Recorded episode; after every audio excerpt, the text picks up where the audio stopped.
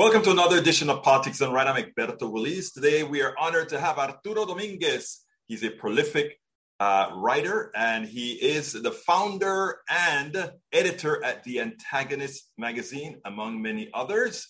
Recently, Arturo was elevated to a leadership position at WEOC, Woke, Writers and Editors of Color. He is with us today to discuss many subjects, including his recent 1619 Project article. Arturo, I think this is the second or third, or maybe four times you've been here with Politics Done Right. It's a pleasure, as usual, to have you with us. How are you doing today? Oh, man, pl- happy to be here. Thanks for having me back.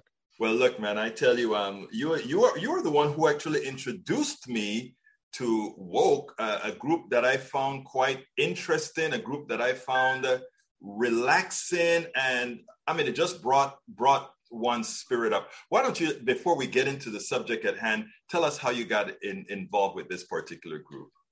Well, um, with Woke, uh, it was founded by you know two black women, uh, Teresa Price and uh, Allison Gaines. Um, and it was uh, more of a, a medium-centered uh, type of project or community. Um, I, am one of the first few that were invited in early on. Um, you know, and I was in, at the time I was in search of some kind of community. Uh, I've been a member of you know writer groups that were uh, predominantly white, and and it's hard to when you're doing anti-racism work and, and touching on things that uh, you know others don't normally touch on. They're uncomfortable. So being in a in a a, a group that was, you know, very Anglo-centric, uh, made it difficult. Uh, there's a lot of pushback. I mean, you know, instantly get kicked out for no reason, things like that. So when I came across this, and I and it was very early on. Um, you know, one of the editors at Medium, Adrian Gibbs, who who's you know a member of the group, she quickly supported it, and then you know Quintessa got involved, and you know LA Justice got involved with managing our case for the 1619 project. And, you know, before long, I found myself in a community that was welcoming to uh, someone they consider of color, but, you know, is white passing.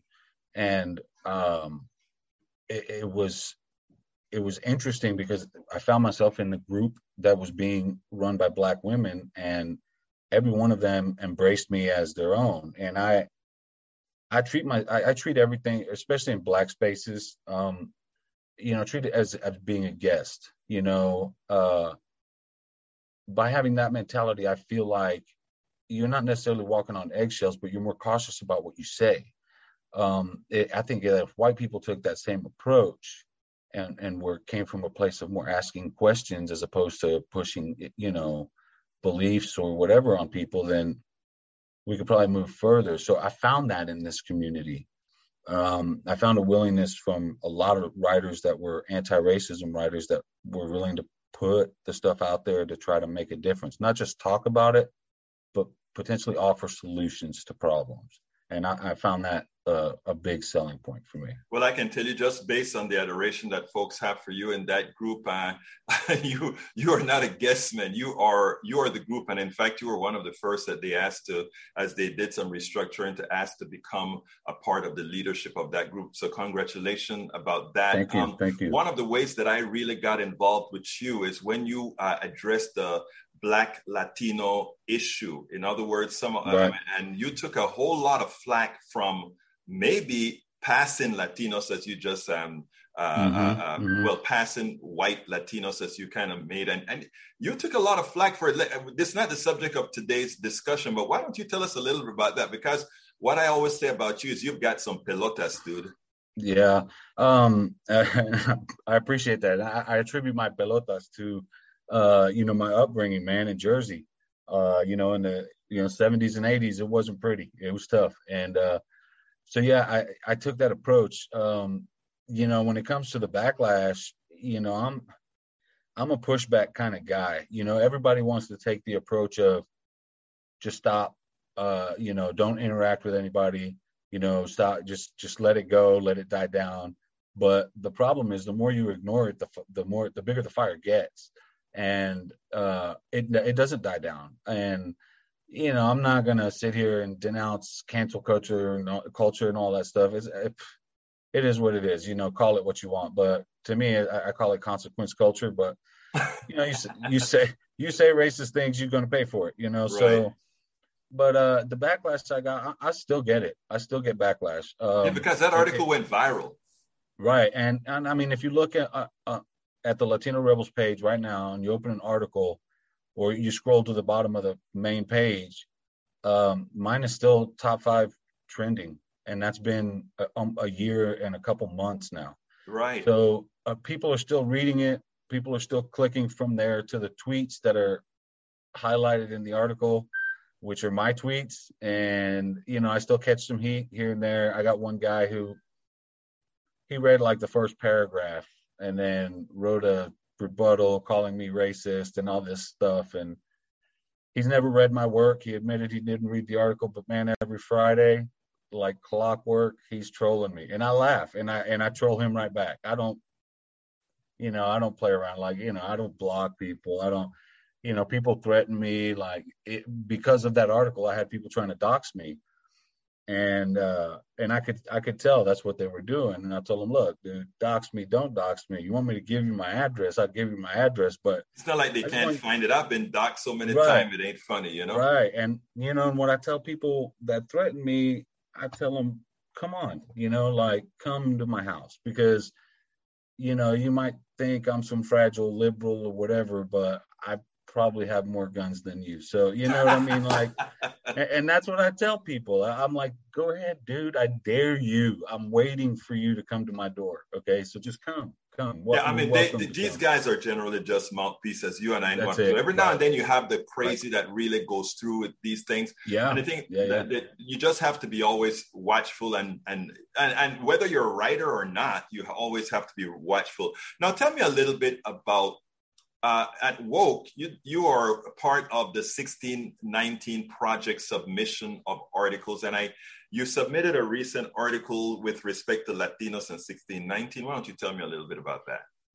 Okay, well, uh, our our 1619 project, uh, just to clarify, is is not the same as the Nicole Hannah-Jones and the New York Times um, 1619 project. Our project is focused on making the case for the 1619 project. So one of the main categories that we we have it broken down into five different categories. I can't name them off the top of my head, but for the sake of this one, um, like my piece was focused on addressing criticisms, and um, most of the stuff that I read uh, went after a lot of the white um, academics who basically teamed up, you know, and wrote a scathing op-ed to the New York Times, you know, claiming all these errors, this, that, and the other. Um, you know, not differentiating the fact that the 1619 project from the New York Times is more of a journalistic piece than it is a historical piece, right? And the idea of the 1619 project is to frame the narrative of what built the U.S., right? Beginning with that day, that, that 1619, 1619 yeah. Port Comfort, right? Like we all know that part that day. And a lot of the arguments from the Latino community came from uh, a lot of Afro Latinos that were um, their their argument was that history, Black history in the United States started prior to 1619, and while that's true to a to a degree, none of those you know the, the Spaniards landing in uh, Panama, uh, Saint in, Saint yeah. Augustine in the 1500s, right? But way before 1619. That didn't affect how the United States was built. It didn't. It, it, it happened. Nobody's denying it happened. But the 1619 project's focus is from that day in Port Comfort is how um, today's um, uh, American capitalist society lives, and we all know that the capitalism in the United States can only thrive on exploited labor, mm-hmm. and without without the slave labor force, you have you know what I've heard people refer to as wage slaves, which is basically you know you've got all these Latinos working the fields, harvesting food, feeding the nation, and they're not only being paid dirt, but they're being treated like dirt. They live in you know squalid conditions, things like that. So it, it the 1619 project acknowledges those little things. So my my piece was focused on clapping back on those that that were really they really went after Nicole Hannah-Jones and the 1619 project, and I thought it was un, unfair, and I also thought it was in bad faith. I, I thought the arguments were disingenuous, um, because they failed to read just the main entry point to the 1619 project, which essentially discusses that it's a living document. You know, it's it may have some errors and and you know there may be a few things missing here and there, but for the sake of of uh, of focusing on the U on, on U.S. history and, and what it's become today, that that's what they're missing. You see, they're not they're let me ask you something because you, you, you, you, I think, I think you, in, in, in stating that, in, in one of the statement that you just made, I think you may have uh, co-opted to saying there were, there were in fact some errors in the 1619 project as written by Hannah-Jones. Is that really the case, or is just the who tells the history that that really makes these errors errors? I, you know, I honestly think it's a little of both.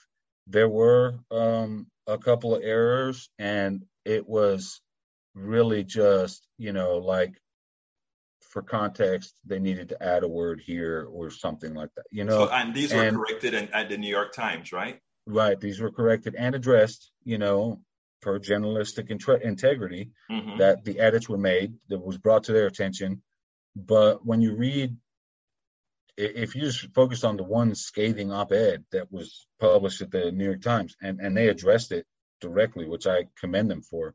They even gave those guys space to talk their trash. But if you read that, I think that that's more focused on. I feel like it's more focused on who's telling the history. Like, exactly. Exactly. And that, that's what that, that's what I wanted to get at because right. I think too often, you know, even the parts of history that one interprets you know it's it, it is subject to interpretation you know um right, did, right. did, did the pilgrim did, did, did the americans commit genocide in in america or not yes they they would say well they attacked us and we'll say well you took their land that's it that's gen, you know so it's a, a matter right. of who tells the story anyhow so i mean um, now do you think that the latinos the afro latinos that came against Hannah-Jones uh, on, on these articles were uh, pretty much used, uh, wanted, you know, or, or um, because we always have that problem, right? In a, a you, you, you get a uh, a um, Candace Owen uh, or a this new guy that wrote a book about uh, wokeness or whatever it is he wrote about. I can't remember his name right now. Are right. these guys just being used for their hue, for their color, uh, as a as a weapon, as a person that that they can say, look, even this guy thinks you're wrong. You know, I know I know a lot of people pointed to that. I don't. I, I can't say that the motivations of some of the the um, Afro Latinos and some, you know, from the academic community and stuff too. Um, I can't say that their motivations were um, any anything like that, but but I do know that you you saw a lot of people point to these individuals and say, look, here's you know somebody else that said that disagrees with it too, and they're black, you know, and uh, again, you're they're failing to realize the difference between you know being an Afro Latino and being black in America. You know, there's there's a big cultural divide there. You know, like in my article, I, I mentioned how certain religions from you know Central and Western Africa uh, still live and still thrive in, in Latin America, all over mm-hmm. the place, from Cuba to Colombia. Well, in the U.S., aside from like areas in Louisiana, they there's no that identity is not there. There's no history of that Santeria right. and all these other right. things, you know. It, it's all wiped out. So, um, so the black community, that's why they're black, and they're not, you know, you know, Congolese or or or what have you. It's because all of that stuff was erased. Right. So, you know, for for Afro Latinos, like in Cuba, there's you know direct connections to parts of Western Africa and things, and they celebrate that. And you know, people don't realize it, but you know, C- C- Cuba's a majority, you know, black, black and Cuba, and Brazil, and several other Latin American countries. Yeah, Caribbean right. countries. Yeah. Right. They're predominantly black, and and so and they understand where, you know, they came from. They understand that how their religions eventually mixed with Catholicism. That's how you got Santeria. And, and I mean, you know, again, Santeria was born of, you know, Western African spiritualism and, you know, blended with a little bit of Catholicism because, you know, that's what the slaves had to do to make it acceptable to the priests. They had to inject a piece of Catholicism so that, you know, the priests were like, cool, you're worshiping Jesus, you know, fine. Right. And, and that that's how those religions were born. You don't have that here in the U.S. And, you know, that's why I feel like, I don't know, uh, Allison one day re- mentioned me mentioned me being pro-black, and I, have never considered Explain myself who Allison is first of all for the audience. Al- Allison Allison is one of the founders of Writers and Editors of Color, Allison Gaines, and we were we were in a chat one day. You know, just I don't remember what we were discussing, but she mentioned that I was, you know, pro-black Latino writer, and I never saw myself that way. But once she mentioned it, I kind of it kind of opened up like another door where I was looking at my work from that light, and I thought, you know, I guess I am a pro-black Well, I mean- Latino writer because I mean, at the end of the day, when I ended my 1619 project article, and I have it pulled up, but I, I said at the end of the, at the very end, I said, you know, because without black people, the American dream wouldn't exist. In a sense, everyone owes them for that, even Right. immigrant, even the immigrants and Afro Latinos. Even So- the Afro Latinos, exactly. Right, right, right. So yeah, that, and that's kind of how I feel about it. And and I get from that aspect, being that we owe them first, and we owe the indigenous people first before anybody else. And if you look at it from that perspective, then you you can begin to understand, you know, why we need to uplift them first. Well, you know, you call it. Uh, maybe Allison calls it pro-black. I, I, I find you to be a, a, a writer, an author that actually just goes out there and tells things the way they need to be told. Because again, too often, uh, and, and again, and you upset folk in every, in just about every single group. So I mean, Yeah. it's like you're an equal opportunity offender. You know, Latinos, blacks, whites, everybody. You know, and that that Yes. is the that is the art of that shows an art form from a writer who really means what they're talking about and one should take seriously. Well, last question here as we come close to the end. Um, uh, uh, congratulations again for uh, your ascendance at woke, and I don't, I, I won't call you pro-black. I'll just call you pro-humane. And uh, and and and secondly, I last question is always, what would you have liked me to ask you? You know, you you've been with me before, so you know that question is Yeah. coming. Why would you? Have, What would you have liked me to ask you that I didn't? Um, you know, and I, I don't know why I'm never prepared for this one. um, because you know I wanted to discuss you know uh, you know the writers and editors of Color Group. Um, we did Let's that. go ahead- and- go and the ahead, article. But yeah, you know it, it's a it's an interesting. I, I like it because you know in the writers and editors Color Group we do a lot of things, a lot of projects. Um, like we do the Black History 365 project, which you know we write about little known uh, Black history you know throughout the year. It doesn't have to just be you know Black History Month. Um, you know the case for the 1619 project has been pretty exciting. You know we get we've gotten the attention of Nicole Hannah Jones. Um, you know she retweeted uh, my article and you know I have to give her credit because I think it was because of her that it blew up because um, there was a lot of talk in the Black community and, and on Black Twitter and in Black spaces about my article, and most of it was positive. Um, you know, and a lot of people were surprised that any Latinos even spoke out against the 1619 project because, you know, it's it, a lot of things in the Latino community stay in the Latino community. It's weird like that, but uh, so yeah, I mean, I I really enjoyed uh, the project. I enjoy the the the community um, and growing the community. It's a lot of fun. Um, and uh, yeah, I mean, if I if, if I could think of what you didn't ask me about, because we did do the white Latinos thing, but um, I guess maybe about you know police accountability, you know, because I do a lot of that. Um, you know, cops hate me too, but you know, I also have a lot more cop friends than I ever had before. So, so a lot of the things I write about apparently resonate with cops. So, you know, there's that, and and it's all about basically anything racial justice and the intersection of politics and race. That's that's where I live. You know. Well, let me tell you, Arturo, you will be back. There's so much more that you have to talk to us about. Uh, Yeah. It was my pleasure having you, Arturo Dominguez, the right. editor and founder of the Antagonist magazine, and recently elevated to leadership of the writers of uh, writers and editor of color. Thank you so kindly for having been with Politics Done Right. Thank you for having me, Alberto. We spend a lot of time deconstructing the news, trying to trying to parse it into a form that everybody can understand. We try to find those little nitpicks where uh, it goes, it flies above the fray, etc.